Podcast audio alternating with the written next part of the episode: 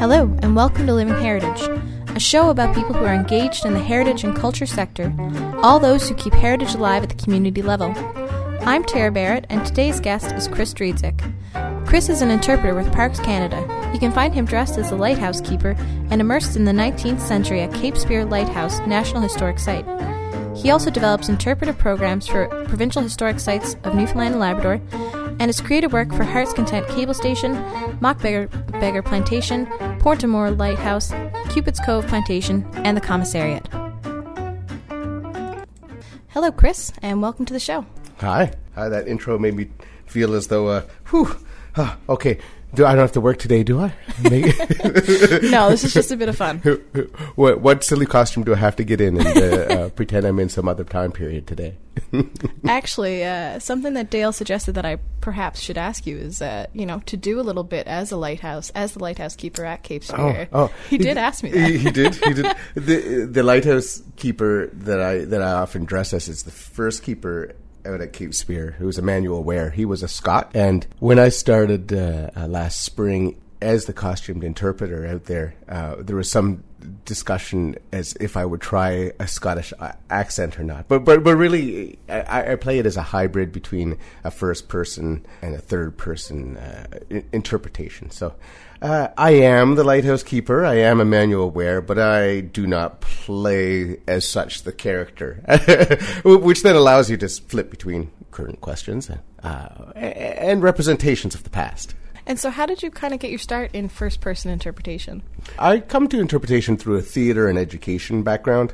Uh, I've been building theater and, and teaching theater to to uh, uh, youth and adults for going on two decades now, and it started to be that when searching for stories to represent, some of the better stories seemed to come from our actual history itself. It seemed a natural uh, line for someone who's interested in theater. It takes place uh, often in the environment or in immersive fashions to then move into a setting where you're telling really good stories, which are actually based in fact and truth, and in an actual location that is uh, well, and closely tied or or essential to the story itself. So those are the, the, the steps kind of work, work that way. And how do people usually respond to these kind of first person narratives and stories about the particular places? I find that visitors really engage in someone in costume. And and I think that's why we're seeing what is probably a return to more of this costume interpretation. Uh, you see someone dressed uh, in what is often uh, odd or for our time period or silly uh, if, clothing, uh, it, it, immediately allows them to let down their guard and to enter into some type of discussion with you. There's a lot of places that that, that do do that 100% commit to role playing interpretation, where where I would put on the lighthouse keeper's costume, for example, and I, I would only exist in the mid 19th century uh, perhaps I would speak with a Scottish accent uh, and be mystified by any sort of questions or involvement that are outside of that time period. Uh, this this is a little bit inhibiting uh, in terms of actually meeting the needs of of visitors. Once once you have ensnared them with your costume uh, and some allusion to the past, uh, then of course the, the, this then enters into discussions uh, and questions and comparisons with our, our, current day. So there needs to be that that hybrid, I think. And so, what kind of questions do people generally ask? Is it about is it about kind of the past, or is it about you know how it relates to today and how things have changed over the years? My own personal interest is is always to try to draw it into personal connections of today. Uh, often in in the lighthouse uh, at Cape Spear, people are interested in the artifacts themselves. Uh, they might have questions about uh, what is this particular device? How was that used in the household, or or where did they get uh, uh, the, the, sperm whale oil for the oil lamp that was the original lighthouse mechanism? And, and in answering those questions, you can often tie it into ideas that uh, really apply to today. Um, and that particular living situation there, and I guess it's similar to a lot of lighthouse houses in these early days, they were incredibly self sufficient. And uh, even there uh, on this rocky point of land jutting out into the North Atlantic, they, they had to maintain uh, uh quite large gardens to, to sustain a, a substantial family out there. And uh, we've planted a garden at our house, and, and I think you're seeing a real kind of movement back towards uh, gardening. Uh, people starting to keep chickens again. Uh, right now, the spring is coming, and we have everyone's cracked about tapping their maple trees. And, and so I like to, I like to sort of reflect and help people reflect upon uh, ideas like that, self sufficiency or or uh, uh, communication or commerce, and our own perceptions of that today versus how it was in the past, and similarities and differences. I like that you mentioned the maple tapping. I, I have my uh, I I had tapped my parents one. They have two out in front of their yard, and I was like, "Can I come over and tap your trees?" They, you know, is it working for you? Yeah, it's working surprisingly well. And it, it, kind of what kind of got me going was two of my cousins were tapping their trees, and they were going great. And I was like, "Okay, we got to try this because probably easier than importing molasses from uh, the Caribbean." Yes. Yeah. Although, you have no salt cod to trade for it. although I guess at the time there wasn't that many maples to tap, so importing molasses probably made sense. It made sense, yeah. but yeah, I like that you mentioned that sustainability because that is something that's that we are seeing in today's modern society. It's kind of that reflecting back to the past. It, one of the reflections I really like to make is when people are trying to understand things, uh, something like the lighthouse mechanism, which which uh, when it first goes into the Cape Spear Lighthouse, th- this this some would say this is the most advanced piece, piece of machinery in the entire province, and, and, so to try to reflect to them uh, how some advancements, and there's a lot of advancements this mid 19th century time period, uh, uh, industrialization is going cracked, and we're seeing new ideas and new advancements happening all the time.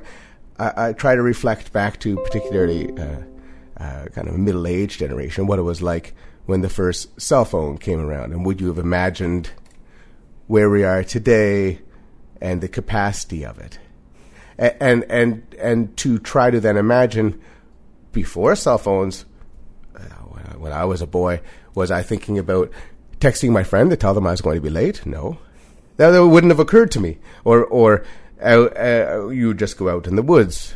You'd just go for a hike. You wouldn't worry about having your phone in case something terrible happened. And, and so this idea of what are we currently living without that will someday be essential? Or are we living with things right now that were unimaginable that we now deem to be essential? And do we need them? These are questions I, I, I particularly like. And what do, uh, like, I guess, what do kids of today kind of respond to that with? Because I imagine, I mean, most kids have cell phones and they they've grown up with that now. Like the kids that I, I guess are coming through because, I mean, cell phones have been around now for you know, well, for a yeah, long yeah, time technically, but like in terms of the, the, the smartphone, we're probably yeah. talking 15 years yeah. going on now, a, lifetime. Yeah. So what are kids kind of responding to that with? Like, I, how do they how do they kind of take that and think about it themselves? Uh, with with the children, the easiest way to kind of get through to them the difference between uh, a life of the past from this time period, this 19th, uh, mid 19th century time period, and today is through exhibiting the difficulty it is to do simple tasks. And I find this one is is more effective for for the younger generation, and just to to to demonstrate to them what it might take to do laundry for instance, and how you need to fetch water from the well, and you're going to need to get wood for the fire, and then you need to heat up that water, and then have you made your lye soap yet? Let's hope your soap worked well when you made the soap, and then we're using the scrub board, and then now you have this wet, uh, this w- wet pile of laundry. How are you going to dry it? You're going to hope for a good day on clothes, or you're going to hang it in front of the fire, a- and to compare that to how easy it is to do a chore now, and you tuck it in the machine. Boom, you press go with the button. There you go. You go have your espresso and watch some YouTube, and it's done for you. And and with the children, you present this idea, and I think they get a better reflection of what it means to help around the house and how simple their lives are now. And so that's sort of the angle I tend to use uh, with with the children out there. Um, and, and, and the, the the adults like that too. Uh, after a little lesson like that, they get the idea that yes, a ten year old can throw their laundry in the machine and press go and put in a bit of uh, washing detergent. This is not a a, gi- a giant effort, and the kids go, okay, I think I think I can help a little bit more. And so you also uh, in your in your bio there and in talking to you, you also said you uh, you developed some interpretive programs for provincial historic sites. Can you talk a little bit about that? Yeah, that that, that those projects uh, came to my attention, uh, and I developed a relationship with, with provincial historic sites with um, my own company, uh, Trunk Lane Creative. Uh, which is currently only myself, uh, but but at, at the time there was a, a couple other members who've since gone on to do other things. Um, eh, back in 2010, 2011, uh, there was a, a, call for proposals to develop some of these projects, um, and and since that time, I, I've been fortunate enough to develop a partnership with them, and and have created uh, numerous projects. Um, uh, Cupid's Cove, uh, some of them you mentioned in in, in the introduction.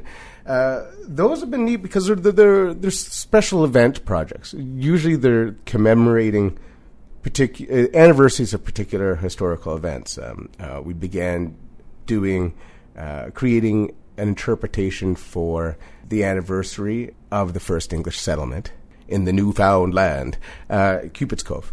Um, and, and that that piece, there's not a lot of budget for delivery of these pieces, so so they have to be built very streamlined, uh, often with only one interpreter, and and flexible in a style that, that they can meet a large group, a smaller group, a younger group, an older group. And how do you do that? And I think that's probably one of the attractions that I found that brought me into interpretive programming development was the, these challenges. Like I, I'm an artist when it, when it all sort of boils down to it, and I, I do look at art making as problem solving and and that might be my favorite part of it. Whether it's you're working on a drawing and why isn't the composition right, or you're working on a song, what else does it need? Uh, where should it go? Uh, you're working on a play. How do you get to? Uh, uh how how do you resolve this conflict? It's all about problem solving, and the interpretation. I find that you you sort of given this really limited palette. It has to be flexible. Uh, one person has to deliver it. it. Needs to be in this small time frame, uh, and I really enjoyed that challenge. Um, this this Cupid's Cove one in, in, in particular, we did something completely w- what I think is, is kind of unique about it. It's it's a card game. It, it, it's a it's a card game of chance.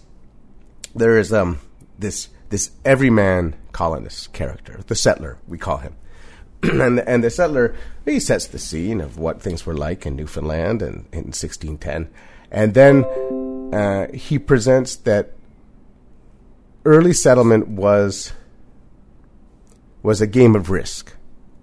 It, it was it was death, or it was mm, clinging to survival, and that these early settlers really didn't know. It was like going to the moon. They, they they really didn't know what to expect. They could predict. They had lots of information, of course, from all the migratory fishermen, fishermen but they really weren't quite sure uh, how things would be. And you think, like right now, what are we? April fourth. We have another snowstorm out there. Uh, if there was not you if you didn't have that information, how would you know to prepare for yet another month of winter, another month of winter? Yeah. so, so this game, the, so we developed this this game of cards, this game of chance, and the audience actually pulls from this this deck of of, of handmade, unique cards that depict. Um, uh, uh, provisions that the settlers brought with them. They, they, they pick a card, and each card launches uh, a story, a monologue. And then at the end of the monologue, it is either a positive story or a negative story. And so you either gain points towards survival or points towards your demise. And as the as the game or the interpretation progresses, you could pick two cards, you could pick four cards, you could pick five cards, and you play and with each one you get this story and you're not sure what the story is going to be. So a collection of and these are actual stories from the diaries of of Crout and and uh, and Guy in the early days. So you take these actual stories and then lay it out uh, in uh, meeting these uh, this limited palette we discuss solving this problem of how do you have it flexible for time for people for for for visitors. Um, and then, and then each person comes out with this unique piece of theater at the end, or this unique interpretive experience. And can you talk a little bit about how you, uh, I guess, research like the stories behind the places that you go? Like, how did you did you, go through Guy's diary? Did you? yeah, did you do, yeah, yeah. Uh, well, uh, Crout's diaries uh, in particular, who who was a, a assistant to Guy. Uh, are, are are quite detailed, particularly for this three three year period at the very beginning, and and there's there, there's there's factoids often in in these historical documents that you could, if you were a theater artist, you, you, you would dream them up and you would pen them into a play, and then you'd look at it and say, "Oh, geez, no one's gonna going to buy that." Uh, we built a piece for provincial historic sites out at Point Amour, uh, Labrador, about the wreck of the HMS Raleigh. That was uh, 1922. This this this this vessel sinks just off the off the lighthouse, off the point, Point Amour.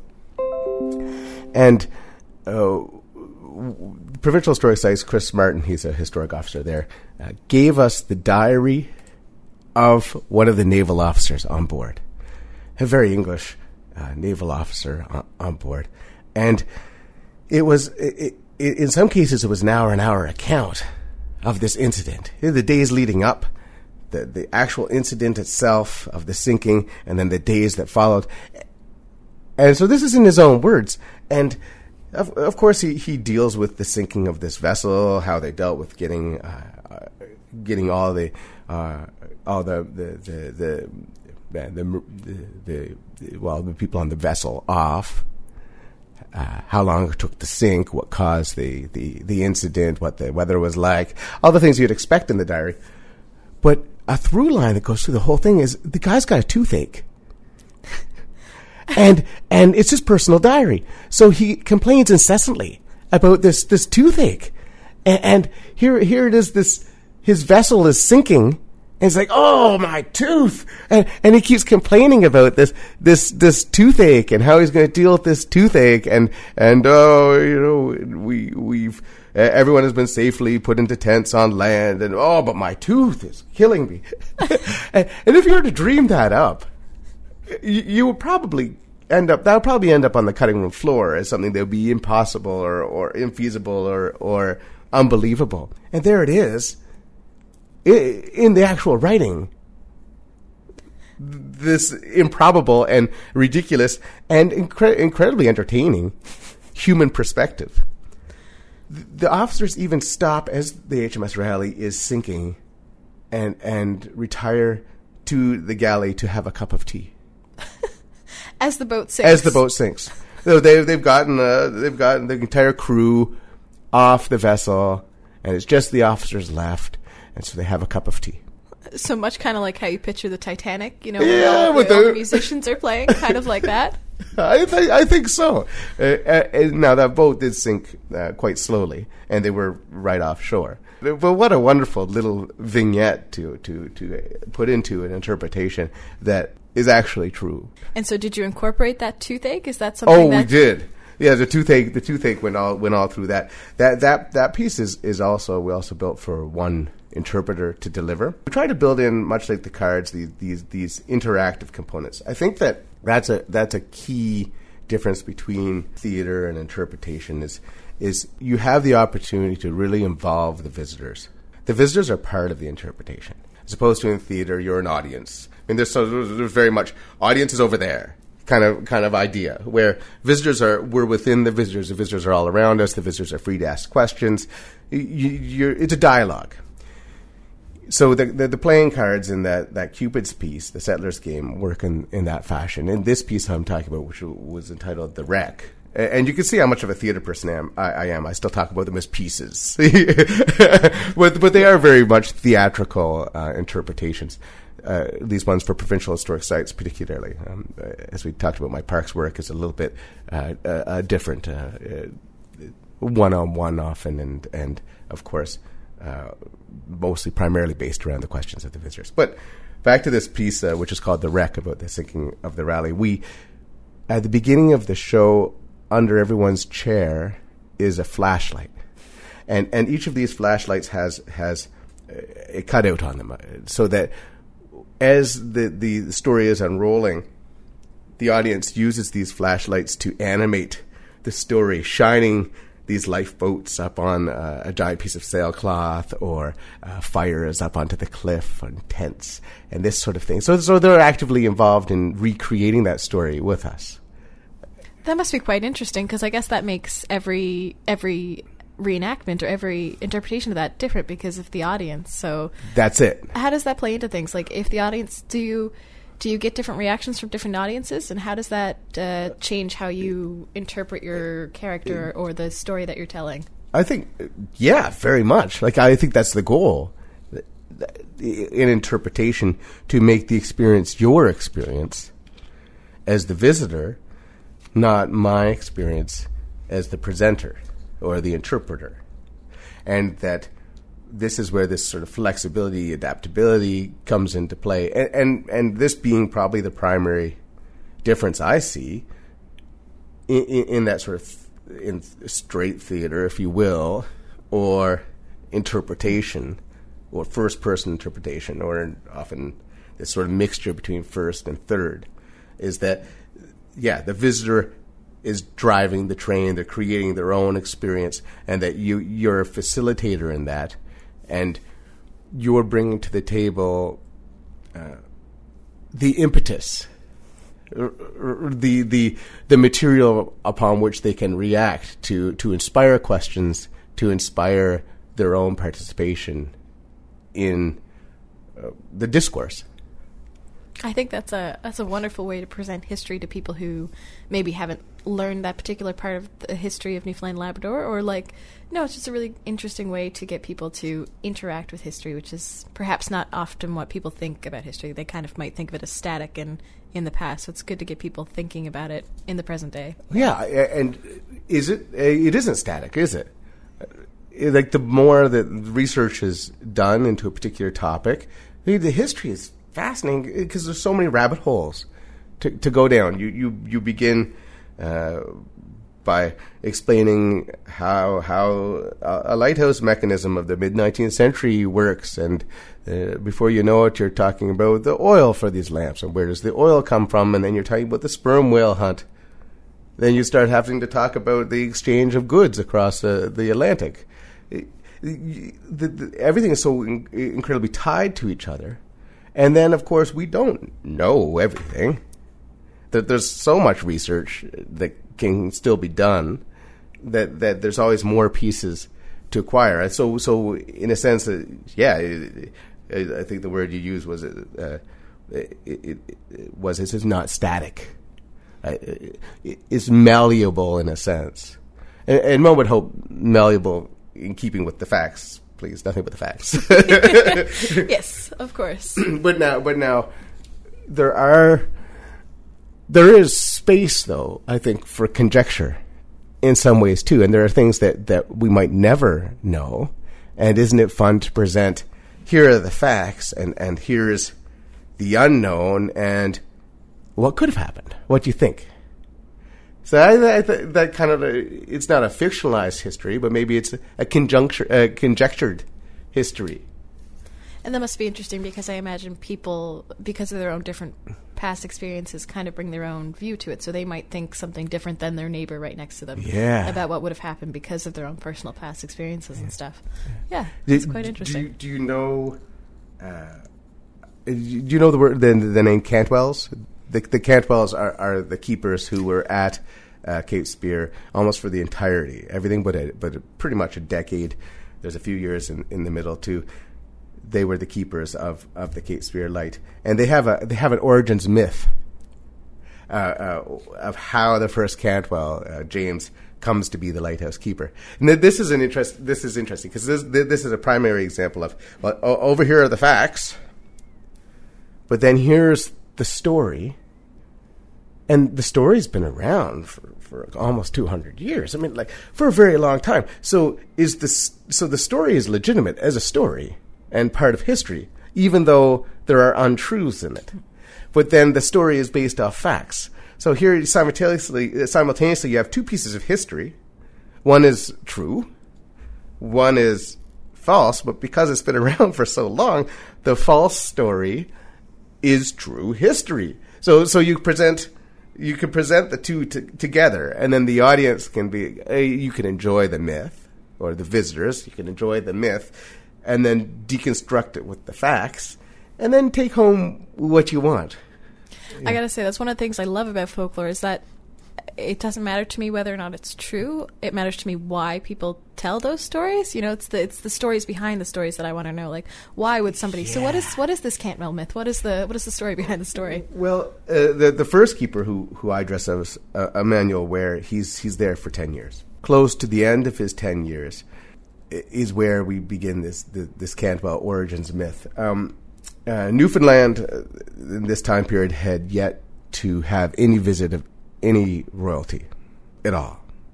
Um, yet we're very much becoming a nation. Uh, 1833, we acquire uh, representative government, so there's there's very much sort of this nationalist feeling in Newfoundland. Uh, uh, we're establishing ourselves as us, and and so we're well overdue.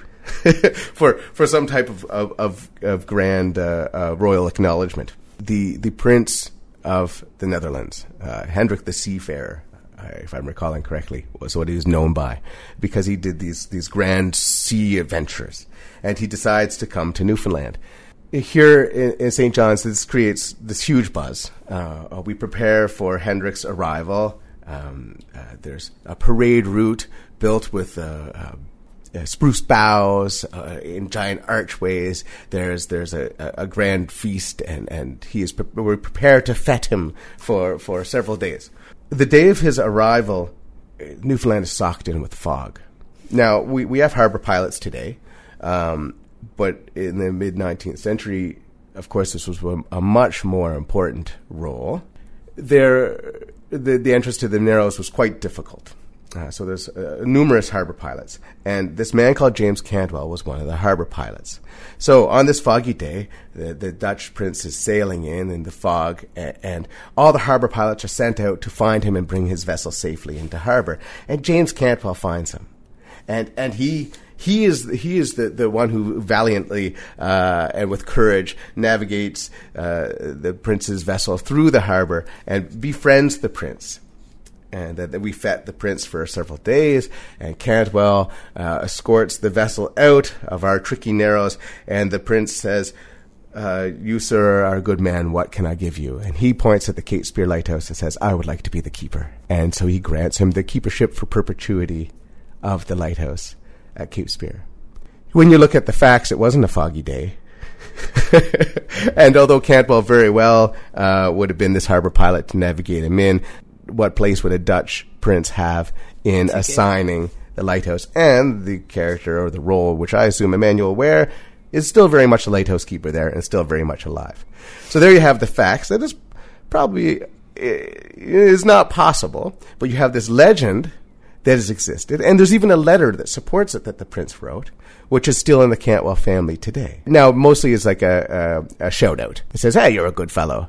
You're a good mariner. It, it's a letter of reference. But it has been signed by every royalty that's visited Newfoundland since that time period. So it's quite the, quite the artifact. So you have the artifact, you have the story, but then you have the facts. So probably more likely it's this letter and the hype around the prince's visit and that Cantwell was this harbor pilot did indeed give him a little bit of status. So when the time came that we needed a new keeper, when Emanuel Warre dies, uh, Cantwell is the man for the job. well, I'm really glad that you told that story today. Um, if people want to see you this over this summer, where where will they look for you? Because we're coming to a close. So well, come on out to Cape Spear. Cape Spear. Yes, and, and uh, I I will be around uh, up in the lighthouse. Uh, tending tending to my affairs, and yes, the se- the season opens mid May we run straight on through to mid October and um, the 150th anniversary of Canada. So uh, the parks are free this year. Oh, that's right. Right. So it's a good, a good, a good time to get out to all of our all of our great park sites across the province, both uh, uh, federal parks and and provincial. Thanks for coming on the show. Uh, thanks for having me.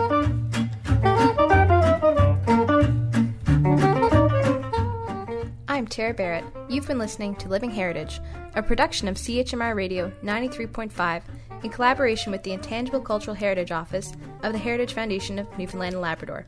Find us online at ichblog.ca or on iTunes.